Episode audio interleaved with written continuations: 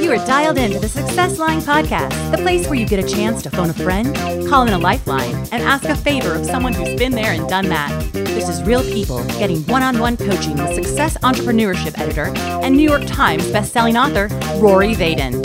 Here's Rory. Hey there, it's Rory Vaden, co founder of Brand Builders Group and your host of The Success Line. What you're about to hear is a real life conversation with somebody that I am just meeting about the actual struggles they are facing each and every day in their life and their business. You and I are going to meet them at the same time. We're going to have an honest talk and then stick around at the very end, and I'll do a debrief and a recap highlighting some of the biggest takeaways that you can apply to your own life. Let's get started.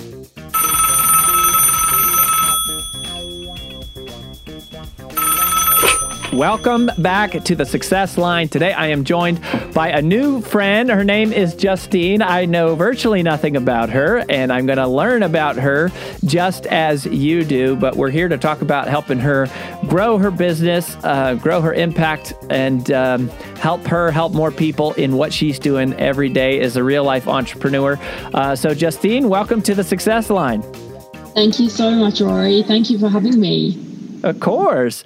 So tell us just like a little bit about, you know, you and um, who you are and where you're from because you're not from the the uh, U.S., which is so cool. So we want to know where where are you at, and then um, yeah, just a little of your personal background, and then a little bit about your business.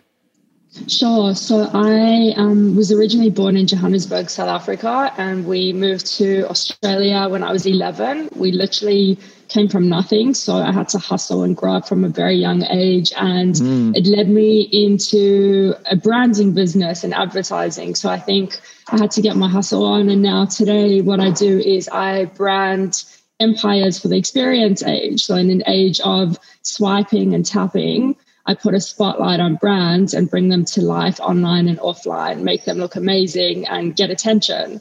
Hmm. I love that. Um, and how so? So how long have you been doing this? So you guys are like a, a you're like running like a basically a full service digital agency, yeah? That's right, exactly. So a- anything from like a logo to tagline to brand website to product launch to packaging, like everything. That's pretty much what we do. When did you start the business? It's about seven years old now.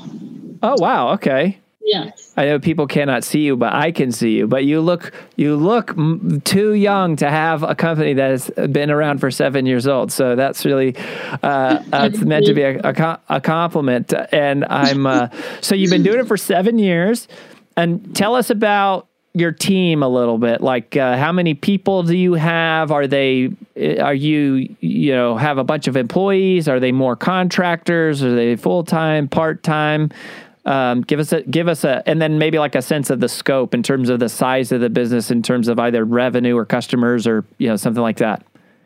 Sure. So we're we're a boutique agency, and basically okay. we've got a smaller team because I want to work with the best. So I always say, you know, it's about the talent and it's about the drive. And I think if you've got a team that is full of drive and passion, then you can do amazing things. So I've kept it small. I've kept it to a level where you know I can control it and also we work with a lot of boutique clients so it's it's not a huge team but i've done it like that on purpose. Uh-huh. And so then you're just like farming out various work for for your clients. You're like uh, finding uh, resident experts and and vendor partners to basically help them get stuff implemented we we do what we're good at and then the stuff that we are not experts in. Like i don't think you can ever be an expert. I think that you've always got to be learning but in terms of search engine optimization we've got strategic partners that we work with yes. Uh-huh. Um, all right. And then so who is your perfect client? Like who are the kind of clients that you've been serving so far? And um, are they in like an industry or a geographic region or a certain type of company or size of company or a certain stage company, or is it just kind of like all over the place? Sure. So I, I, absolutely love building personal brands. I think that's where we, we really shine. So I, I have been working a lot with speakers and also real estate agents, like global enterprises. But um, I love making people magnetic. So I think definitely personal brands, you know, people who want to become an icon in the world, leave a legacy. Those are my ideal clients. And we've, we literally, a lot of our work is referral believe it or not. So, you know, I've, I've, it's taken me a long time to get to this point. I've worked really hard to do really great work with my team. But mm-hmm. that, those are my ideal clients, the people who want to create impact in the world.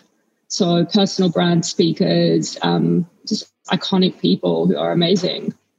I love it. I love it. Um, yeah. Well, we're very familiar with that world, and uh, you know, I've I've I've been a professional speaker since I was 17 years old and, and been in the industry myself a long time. So I, I know a lot of the folks and I, um, uh, you know, they certainly, we need the help as speakers, authors, small business owners. Uh, you mentioned real estate agents.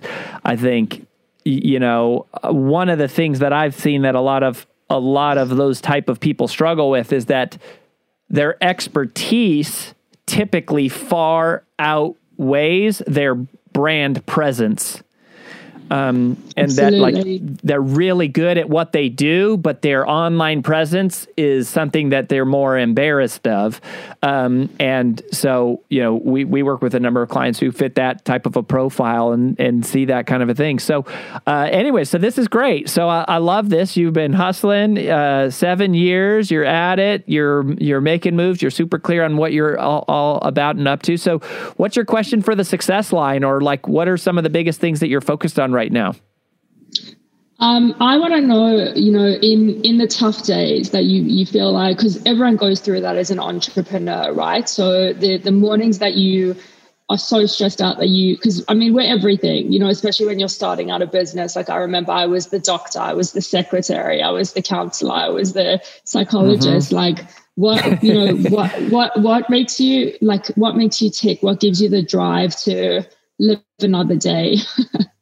as an entrepreneur? What keeps you going? Uh huh. Are you going through a time right now where sometimes you wake up and you're you're you're facing some of that stuff?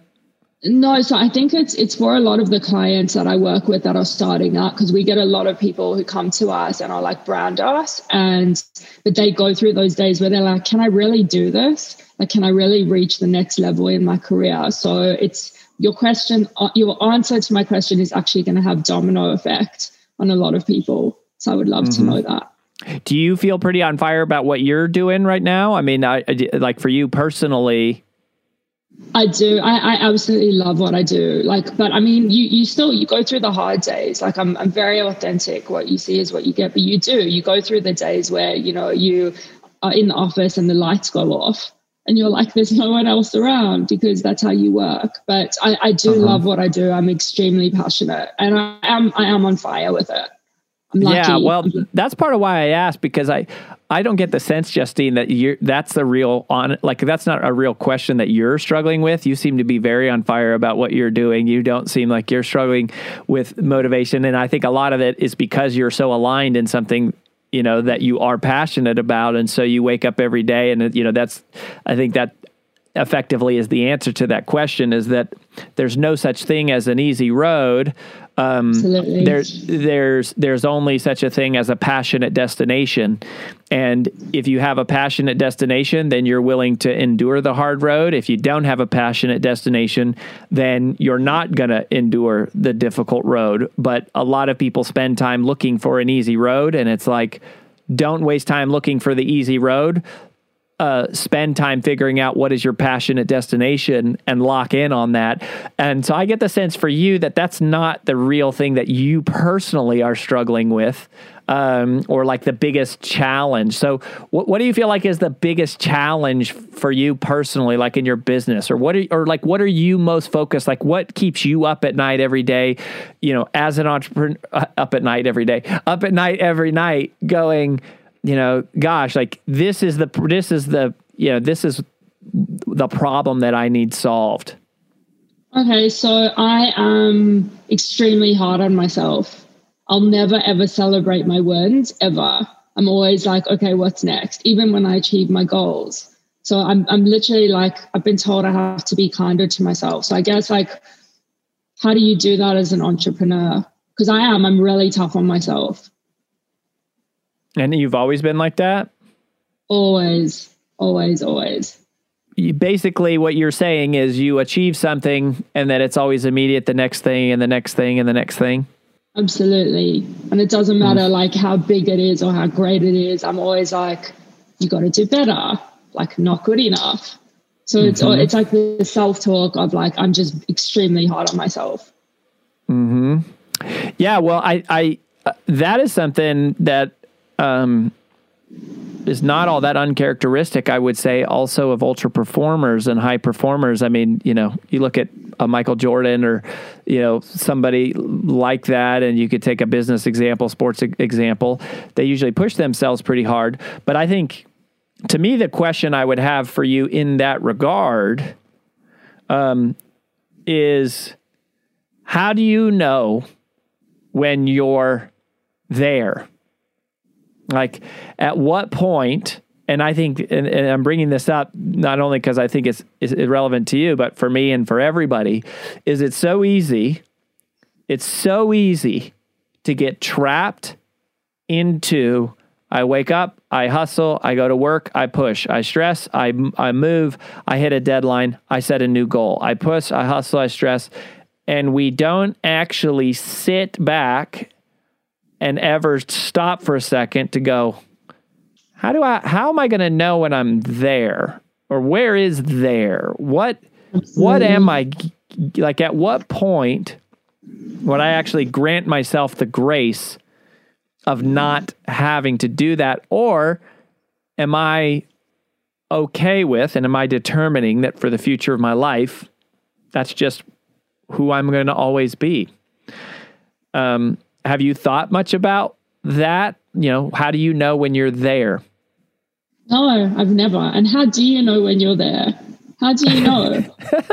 you know what I mean? Like, how do you actually know as an entrepreneur when you're there? Because, like, I know I've got like I've got a vision board. I've got huge things I want to do. I want to help like thousands of people. But it's all like what happens after you do that. So, what what do you think that moment is? Like, how do you know when you're there? Do you yeah. know that you're there Rory? Like, do you know?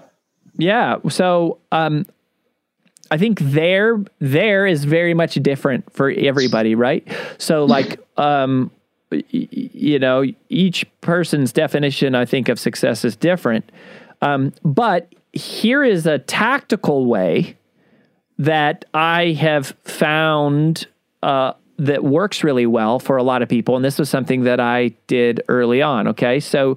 Um, basically, it and it starts with money just because money is a, a, a concrete mechanism which we can all understand um, right? And and so it's not about money but the nice thing about money is it's kind of like you know it's very pragmatic. You can wrap your your mind around it whereas something like impact not only is it harder to kind of understand it's harder to measure. And and and also for most people like when we want to make impact in the world it does have um, no end, right? It's like, you know, whereas the the thing that's interesting about money, so and I, you know, to share a little bit of my story, um, I was raised by a single mom and uh, I was I was born I was born in a in a trailer park. You know, we you know lived. Uh, we never lived on the street, but we were pretty dang close. Um, and uh, I got into a direct sales company when I was in college because to me, it represented this idea of being paid what I was worth and being able to be paid for my results was very exciting. I didn't need someone else's permission to say, "Oh, I was worth a raise," or you know, and I didn't. I didn't come from a family that I could get into an Ivy League university or something. I didn't. I didn't have uncles who were heads of companies or people that were you know friends of the family that were right? And so it was like okay i need to find something which is what entrepreneurship is right? Entrepreneurship is the ultimate level playing field. Um, well It can be. I, I, guess I wouldn't call it a level playing field. Some people certainly come in with a, a, set of advantages, but it it is a, it is a place where you can determine your own destiny, regardless of where you start. And um, and that. I did that, and I was really driven by the money for a long time. Um, and you know, I my wife and I we were multimillionaires before we were thirty years old, and it was really interesting because. Um, we went i was 50 50000 plus dollars in debt. And then um, i went from there in my early 20s to uh, we we started our business when she was 22 i was 23 years old. Um, and so we were you know pretty well off certainly by my family's standards and where i grew up by the before i was 30 and i realized something in my own life and in the life of other people that money is very motivating when you don't have it. um, but in many cases, you reach a point that money is not that much more motivating. Um, that that you know, unless you are consumed with the idea of I must have private jets and private islands and I must own sports teams and countries, that once your house is paid off and you you know your cars are paid off and you have no i mean once you have no debt um, i have found that uh, the it doesn't take that much money to feel quote unquote rich. Most of what feels rich is being able to go to a restaurant and order whatever you want to eat or buy whatever car you want or to um, you know go shopping at a store and not really like look at the price tag. And, you know, I remember I remember my mom having to pump to the penny at the gas station because it was like she only had a, a very, you know, it was like $8.37 is all she could put in the gas tank for that week. And, you know, so for a lot of people, they think of wealth and they think of riches as like, oh, private jets and sports teams and like luxurious. Um, th- but for most of us, it's more of like being able to live our daily life without having to, uh, you know, think about it. And just most of those are not, certainly not million dollar decisions. Most are not even tens of thousands of dollars decision, other than like a, a house, which you know is is a big one, and a car. But for most of us, our daily life is uh, you feel more wealthy by being debt free.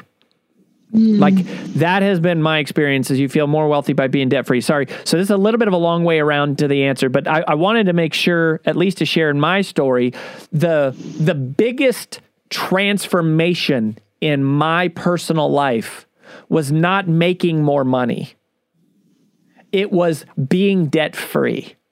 The moment I was debt free, the pressure of feeling like I had to make more money, the pressure of being like, I have to do this for money, I have to make this sale, I have to work till midnight, I have to like go, go, go, go is released. And so the freedom that so many of us are seeking is not the result of, a, of accumulating this massive pile of money. It is the result of breaking free of the shackles of having money going out the door every month to debtors um, and not having any margin because it's all gone. But even if you make $3,000 a month, if you have no debt, that 3000 piles on top of itself really, really fast. So, um, you know, there's kind of using money to answer your question. There are there are two key checkpoints financially in life, at least for me and the people that we've profiled, we've studied, we've learned from. So one is what is the shortest distance between now and debt free? Um, because that changes everything is when you don't owe people money, you can literally do whatever you want. You can buy whatever you want. You can have whatever you want as long as you have the money. Um, and, um, the, you know, here's another thing. So I, when we started our first company, um, I had a, um, a 2001 Chrysler Sebring with, um, it, it was like an old man's car, for lack of a better word.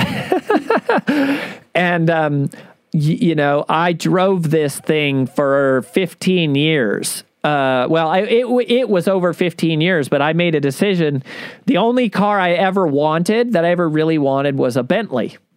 That was the only car I ever wanted. You know, every other car, it's like there to me, there's Bentleys and then there's everything else, and it's like who cares? Um, and so you know, my wife used to even and my friends used to give me such a hard time because yeah, we have an eight figure business and eight figure in annual revenues, and I'm driving around this 2001 Bentley. Like the windshield wipers didn't work, like the the um one of the windows wouldn't roll up and it, it had a convertible but like you'd push the automatic convertible and it didn't have enough power to get up so i had to like manually push it back anyways. Um, and people are like why are you doing this? It's because it was like well i'm not going to get a new car until i can buy the car i want and i'm not going to get the car i want until i can pay cash for it and i literally drove into the bentley dealership in my chrysler sebring and I literally Oh, think they were like, my 2001 Chrysler Sebring, and they had to be gone. There's no way this kid is is for real. And then you know I paid cash for a Bentley. Um, That is the best story. That is one of the best stories I've ever heard. I love that so much. Well, and it's funny because to me, it, it, you know, that moment represented a big transfer. You know, that that was about you know financially about the biggest and most impossible thing that a kid, um, you know, that came from where I came from, could could think of. It was interesting. A year later, I sold the Bentley. Um, uh, uh, now, part of it was because we were having a second child, um, and a Bentley is not the most optimal place to store two car seats, um, or um, even even one other person for that matter. Um, but it was uh, another thing that happened, which was interesting, is that somebody broke into our house. Um, someone broke into our house and uh, they stole all of my wife's my my wife's mom's jewelry. Um, so my my wife AJ, who's our CEO, so she died. Her, her, not not my wife. My wife's mom died when AJ was just 15 years old. Um, and she died of cancer. And the only thing that AJ had of her mother's memory was her mom's jewelry. And terrible. terrible. And um, somebody broke into our house, and we, we, we have a we have a pretty awesome house. You can see the my back, our backyard behind me. Uh, you in the, the you know you you you can. I'm talking to Justine. You listening can't see anything on the podcast. Um, thank you, but but um, but we don't have much nice stuff in the house. We're not you know, other than the car, I, I was convinced that somebody saw us driving around and followed us home to our house Wow. and was convinced that because we had a Bentley in this home, we must have a bunch of nice stuff in the home. We really don't have a lot of nice stuff. Like people make fun of us all the time because the TV in our living room is also like 15 years old and it's very small. And people are like, why don't you get a nicer TV? We don't watch a ton of TV. But it, I realized that it was like, wow, this thing that I wanted to achieve was now bringing me negative attention that Wow. I mm-hmm. that I wasn't interested in, and it might have cost my wife the only real connection that she had with her mom who died when she was 15 years old and it was like I don't want this anymore. Um, Wow. so I say all that to say the first check mark to me is being debt free. Being debt free changes everything. Being debt free, at least for me, will create, and for several of our clients that we have coached, will create more of a feeling of wealth than just accumulating more money. The second one is to find your number. Justine. So we call this finding your number. So what does this mean? So this is actually an exercise that you could do. We could we could do this. Um, well, we probably can't do it live right now, but but what you do is you go. In order to retire in style, like the way that I would want to retire, you go. Here's the car I'd want to drive. Here's how much what you do is you create a budget. So you know how like most people who create a budget they um they they create a budget for today like basically based on you know here's how much money i'm making. And that, that's a good practice. That's a good practice. And certainly for an entrepreneur like you you uh, to scale a business you should be running a budget every year and you need to have a process every fall where you create a budget for next year. But what almost nobody does is create a future budget like a dream budget to go if I were living my my perfect life, this is the same mistake people make with their schedule. People make a schedule. We're big fans of schedules, like plan out your week and blah blah blah blah blah. Fine, that's all great. But what almost nobody does is create a dream schedule of what do I want my perfect life to look like. That's very different than what does my look my life need to look like next week. Um, so you, so you do the same thing here with your budget as you go. All right, how much money would I literally spend every month, like to where money was no object for me? I could go out to eat as much as I wanted. Um, you know, I would have some house that I would want. Um, and if the house were paid off, then it wouldn't even matter as long as the house was paid off. It's like okay. And what you you you you do is you map this out and you go okay, like here's my number. Here is the the the, the monthly expenses that I would incur if I had um, if I had um, my my ideal life.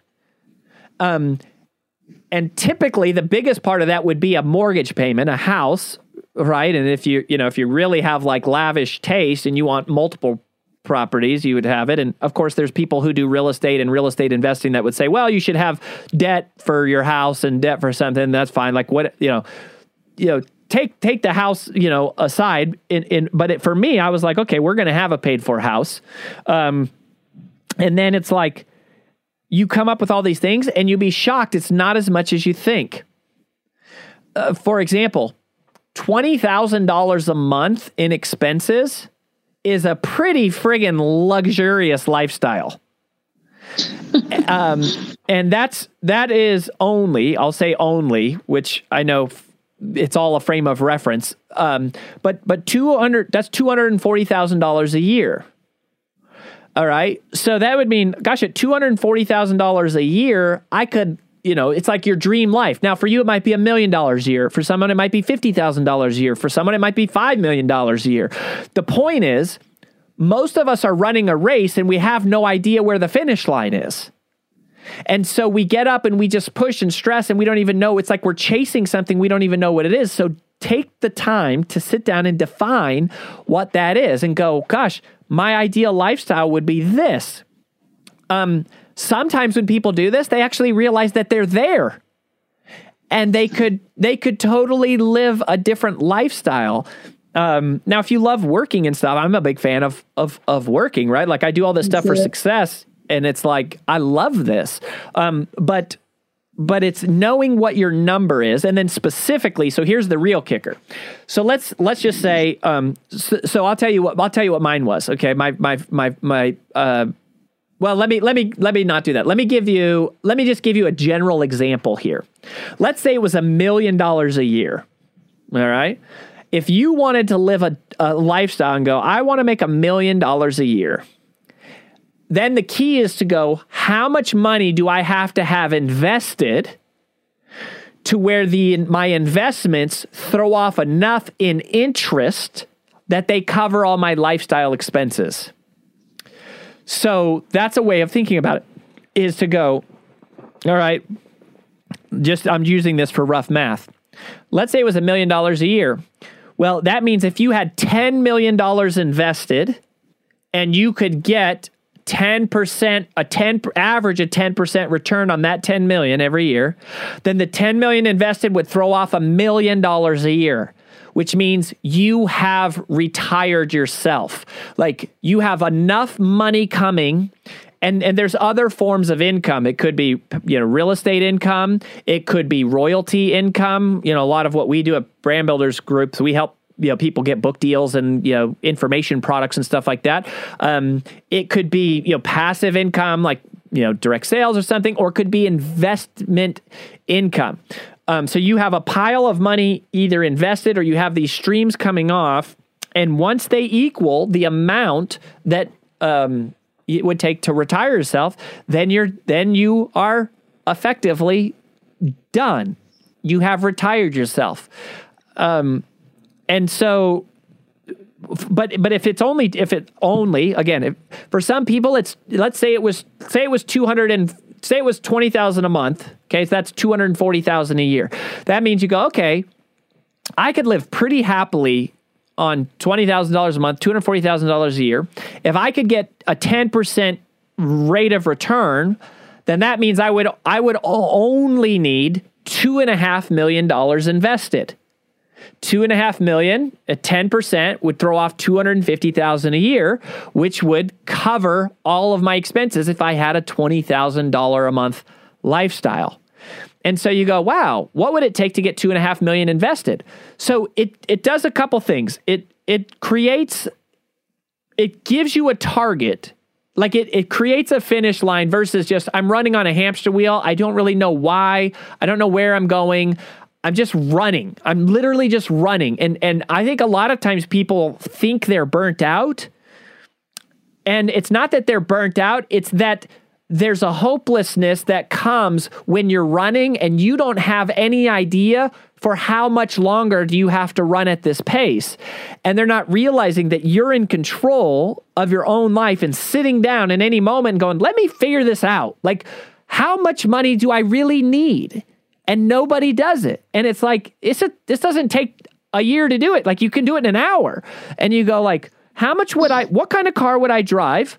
and either it would be paid for or if you know if you're not a debt-free person if you go okay it would cost this much and then what kind of house would i live for in and it would cost this much and then i want to go out to eat and it would be this much and you create your dream budget there's not the budget that you're going to live on like this month. That's a different that's a normal budget. This is a dream budget. And you go okay here's what my monthly nut would have to be.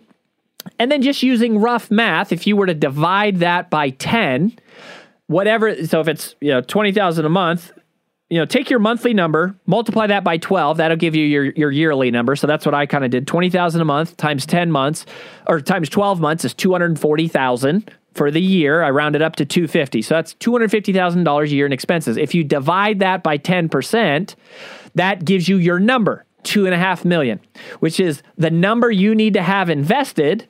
And then it's throwing off, assuming you could get 10%, which is in some ways a big assumption, in other ways, not that big of assumption over the course of time.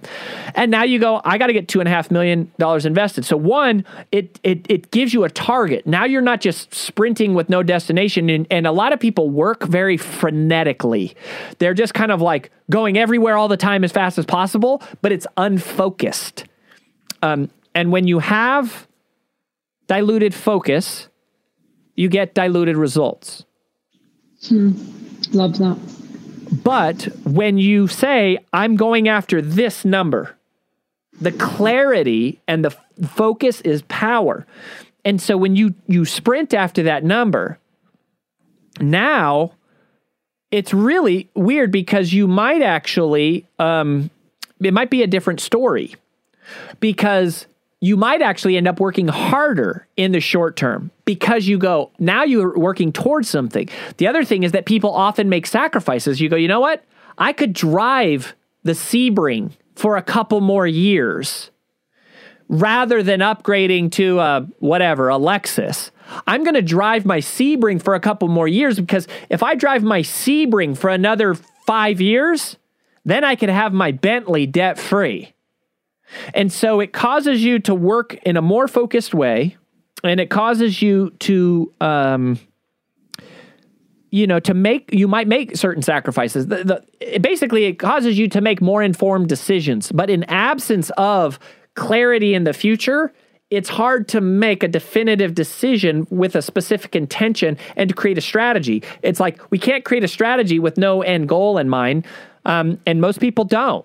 And even most business owners, most business owners, if you're lucky, I mean, if I had to guess, I would say, I bet you only, I bet only 30% of small business owners. So let's say, let's say less than a million dollars a year in revenue. I bet only 30% of them even create a budget for one, a one year budget. Now, the more your company grows, the more disciplined you get in your financial practices and so the more sophisticated companies end up planning a three year budget, a five year budget, a 10 year budget. Toyota was famous for a 50 year, they had a 50 year plan. This is what ultra performers do, but most people do not. And most people don't allow themselves the ability to dream out there in the future, they either would rather just be lazy in the present, or what I would submit is, in some ways, an equal indulgence, which is to be a workaholic in the present because they don't have to think. You're just running, just sprinting everywhere all the time. Um. So those are the those are the two those are the two check the first two checkpoints. Getting debt free and then knowing what's your number. This would be like your retirement number. So I would encourage you to to to create a plan for those those two things.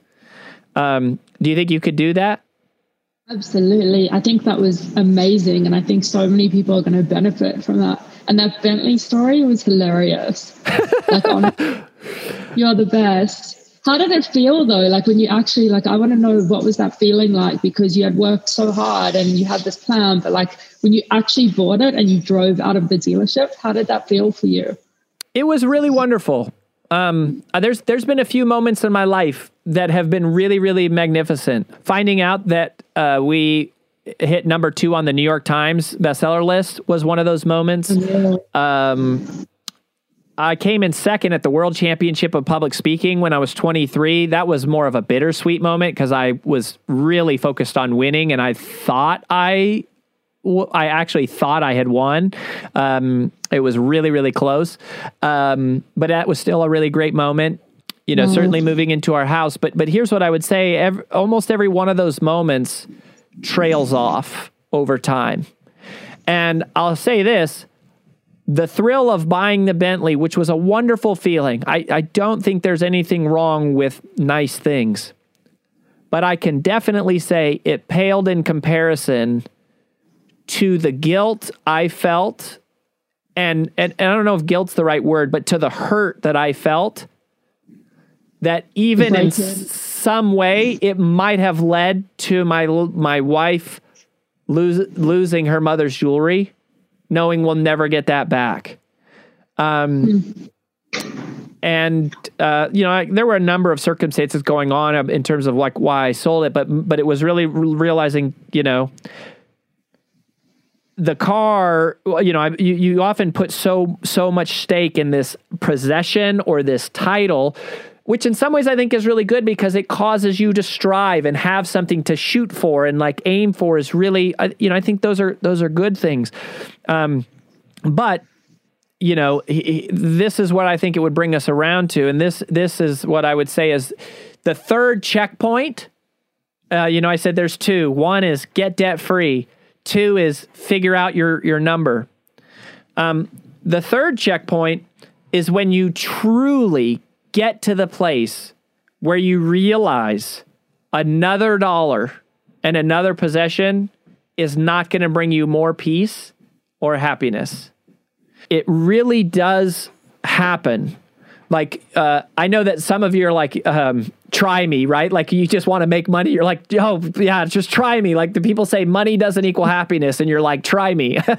um, and there's there's really wonderful things, but I, I'll, I'll I'll tell you this: I'm we are far far far from you know any being one of the world's wealthiest people in the world, but we know a lot of the world's wealthiest people. Um, we actually we actually know several billionaires, and uh, the billionaires that are the happiest are the ones who are not paying attention to the money. They're doing it for fun. They're doing it for impact. They're doing it to to make the world a better place. And there's nothing like the feeling you get when you serve another person. I agree.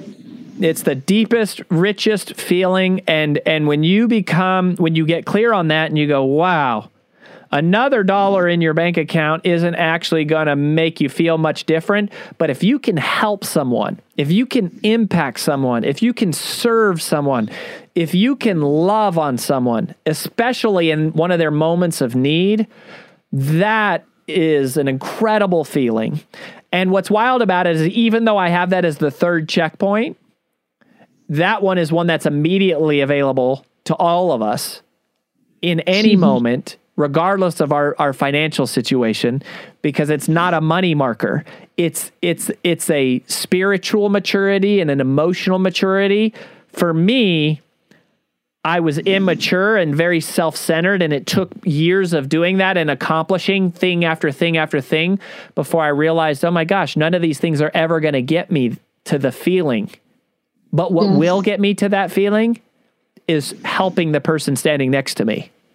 And the more that I focus on helping them, the more my insecurities and fears go away. The more I focus on serving other people, and and the more I make uh, their, the more I shift my focus to their worries, the less I'm focusing on my own, and that checkpoint is immediately available to all of us as a, an immediate source of true lasting satisfaction and yet at the same time something that you never get enough of. But it has nothing to do with money or greed or immaturity or self-centeredness. It's actually extr- a very high level of emotional maturity. And you know that's the thing i'm still striving for and you know i think all of us should be striving for Amazing. It's like it's been amazing speaking with you. You've just got like you know it's it's different speaking to someone who's actually lived and breathed it and who's come from nothing. Like you can tell the difference because it's a different type of fire and it's like embedded in your soul. But uh, on another note, like how do you find your your why? Because like we've spoken about the you know what happens when you get there. So like how do you define your why? Because you see so many people like even at points with me, right? Like I my why has changed throughout my career. So like how do you define your why when you're building a company or just in life? Yeah, I think it's very tied into this conversation, right? Like my why was achieving these things to prove to myself I was worth it. Um, you know, kids made fun of me because I wore sweatpants to school and I had a shaved head because it was like we couldn't afford a haircut, right? So it was just. You know, I wanted Air Jordans. I got Air Jordache, um, as I always say, and like, and, you know, and I think part of it was like that drove me to be out of deep insecurity, and so, uh, and then you accomplish something, and so it's like it's the next thing, it's the next thing, it's the next thing, and one day you wake up and you go, man, if if if nothing thus far has made me has satisfied that, um, you know, what what is going to, and you know, for me, there's two things. One, I think, is being grounded spiritually and a relationship you know getting all that figured out you know f- for me i'm a for me i am very clear on you know christianity and that my identity is not in my what i do but who i am which is that i'm a child of god. And just like my kids could never do anything they my kids could never achieve anything to make me love them more. And if they failed it would never make me love them less. There's also nothing my kids could ever give me that I want. And uh, there's nothing that they could take away from me that I wouldn't willingly give them.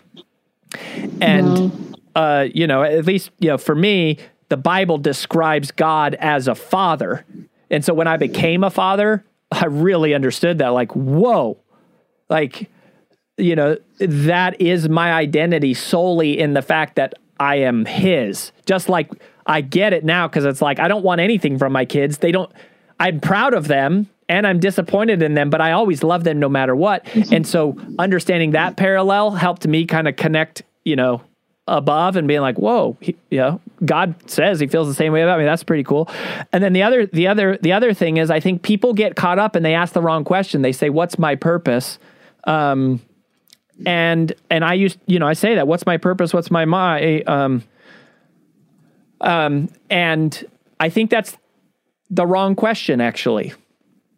If you ask what's my purpose you're constantly going to be spinning trying to find it. And and I used to do that because as I mentioned I was very self-centered. Not selfish right? But self-centered meaning the world revolves around me. If you're seeking purpose if you're seeking happiness I don't think the best question is to say, What is my purpose or what will make me happy? I think the best question to ask is, How can I help? Who can I help? How can I be useful? As you focus on answering those, you'll find purpose and happiness. But it's in the context of your life and the relationship to others, not something that you find just in in in context to your own your own life. I love it. So amazing. Justine, So awesome. Yeah, you. you. are you are awesome. Uh, I went on a bunch of rants to your your No, your questions. Incredible. I'm fired up today. Thank you so much, Rory.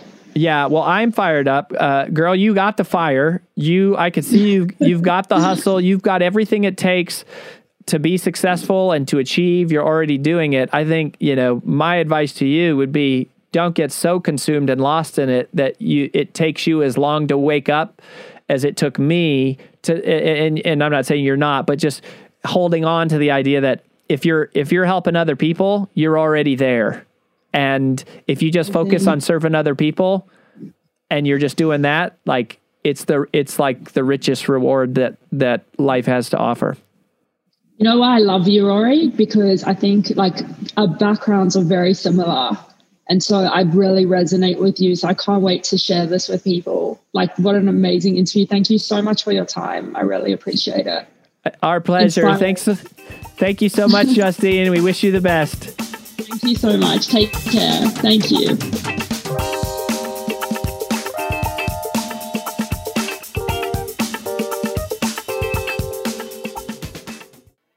Well, that conversation with Justine went in such a different direction than I originally anticipated it, but going in, but, but what a great conversation and what what meaningful discussion. And so as I look back on that and I think about all right, what are the big takeaways here? I think I would summarize that entire conversation as just being clear on the three most important financial checkpoints in your life. These are the three most important financial checkpoints in your life. And the first is becoming debt free.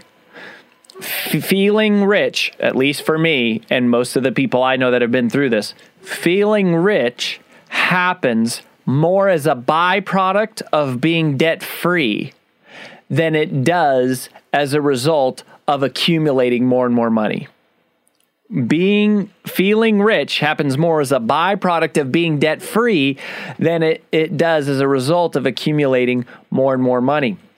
In fact, for for most of the people that I know that are you know very wealthy, uh, there comes a, a point not in the typically in the not too distant future once they are debt free that they don't really keep track of money all that closely. I mean they, they do. They've got processes and teams and systems and and things. It's not like they're they're not you know they're not organized about it but it's not something they're consumed with. It's because it's not the source of happiness right? Like the number on the page is just a number on a page and whether there's you know seven six zeros or five zeros or six zeros or seven zeros or eight zeros like literally how is it going to make you you feel more different? And and and in in some regards there's really great things that come with having wealth and there's there's a lot of goals financially that we still have that we are aspiring towards and working towards but the majority of that feeling and the the majority of that freedom that we desire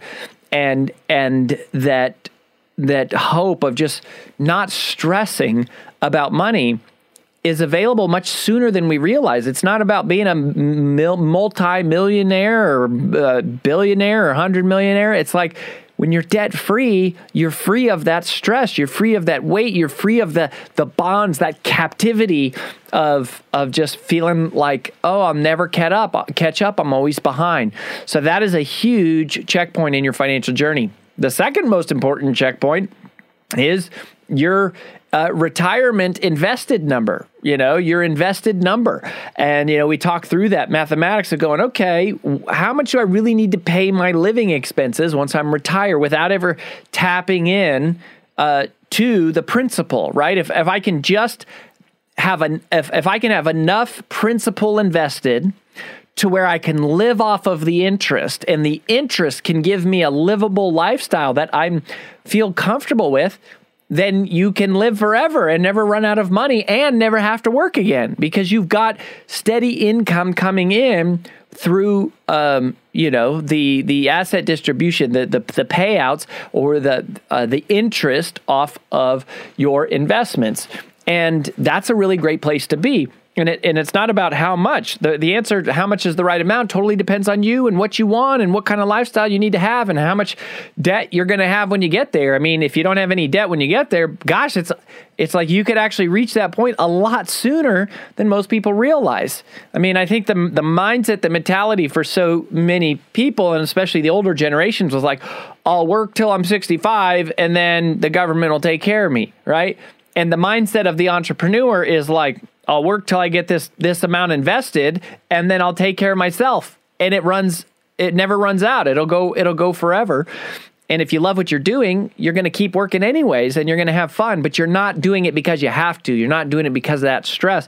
And you're not just doing it indefinitely, which is which is my worry and my fear um, you know, for the the hustle culture. I I'm a fan of the hustle culture. I am a I am the the guy who wrote the book Take the Stairs. I believe in discipline. I believe in hard work, but I don't I don't believe in it being the only thing that it's the end all be all and that it should go indefinitely. It should not. It, it it's there's you have to make short-term sacrifices so that you can have long term gains. But it doesn't mean that your life should be a chaotic sprint all the time, constantly for the rest of your life, right? That's not life. Like, that's just work. So know your number and, and having that goal will give you endurance because you'll be like, okay, I, I see this. It'll also help you create a strategy because you'll be able to reverse engineer and back in from there and go, oh, okay. You start making decisions differently about your time, your resources, um, about your relationships because because you're you're you're you have intention, you have a plan. You're not just running on this endless treadmill for no reason. And then the third, you know, key takeaway, which I think is the most important all of all, and the, the third most important financial checkpoint in your life, is realizing the power of infinite service. It's realizing that look, n- no no amount of money is ever going to give you fulfillment. No amount of achievements are, are going to suddenly make you feel worthy. And no amount of possessions are, are going to eventually give your life meaning. Purpose comes not from saying, What is my purpose? It comes from asking, How can I help? And and that feeling is rich it's deep it's it's valuable it's lasting it's significant. Um, and the most exciting thing of all is it's immediately available to all of us regardless of how much money we have made. And so when you get to that moment in your life it's it's a financial checkpoint but it actually has nothing to do with the dollar amount. It's really a level of emotional maturity of of of spiritual uh, uh, um, maturity, spiritual centeredness is realizing that you know what the shortest path to most of the feelings that I seek happiness, joy, satisfaction, contentment, fulfillment. The shortest path to those things is when I help another person. And by helping another person, I get to experience all those things, regardless of how much money I have in my account or what my job title is or what kind of car I drive or what kind of house I live in. So go out and serve. Embrace that now. I'm not saying don't work hard and I'm not saying you shouldn't make a lot of money. Don't hear what I'm not saying. I'm saying that money is not going to be the source of this of meaning and satisfaction and fulfillment and joy in your life long term. But service will be. Helping others will be, supporting others, encouraging others, uh, putting your life in the context of helping the people around you will be. And that's something that you can do immediately, right now, today, in addition to working hard and saving money and getting debt free and investing. So do both, but know that the end game is all about service. If you would like to appear on the Success Line, head to success.com slash success line guest to fill out the application form. If you're enjoying the podcast, feel free to rate, review, and most of all, tell your friends. This has been a Success Podcast. Head to success.com slash podcast to hear more just like it.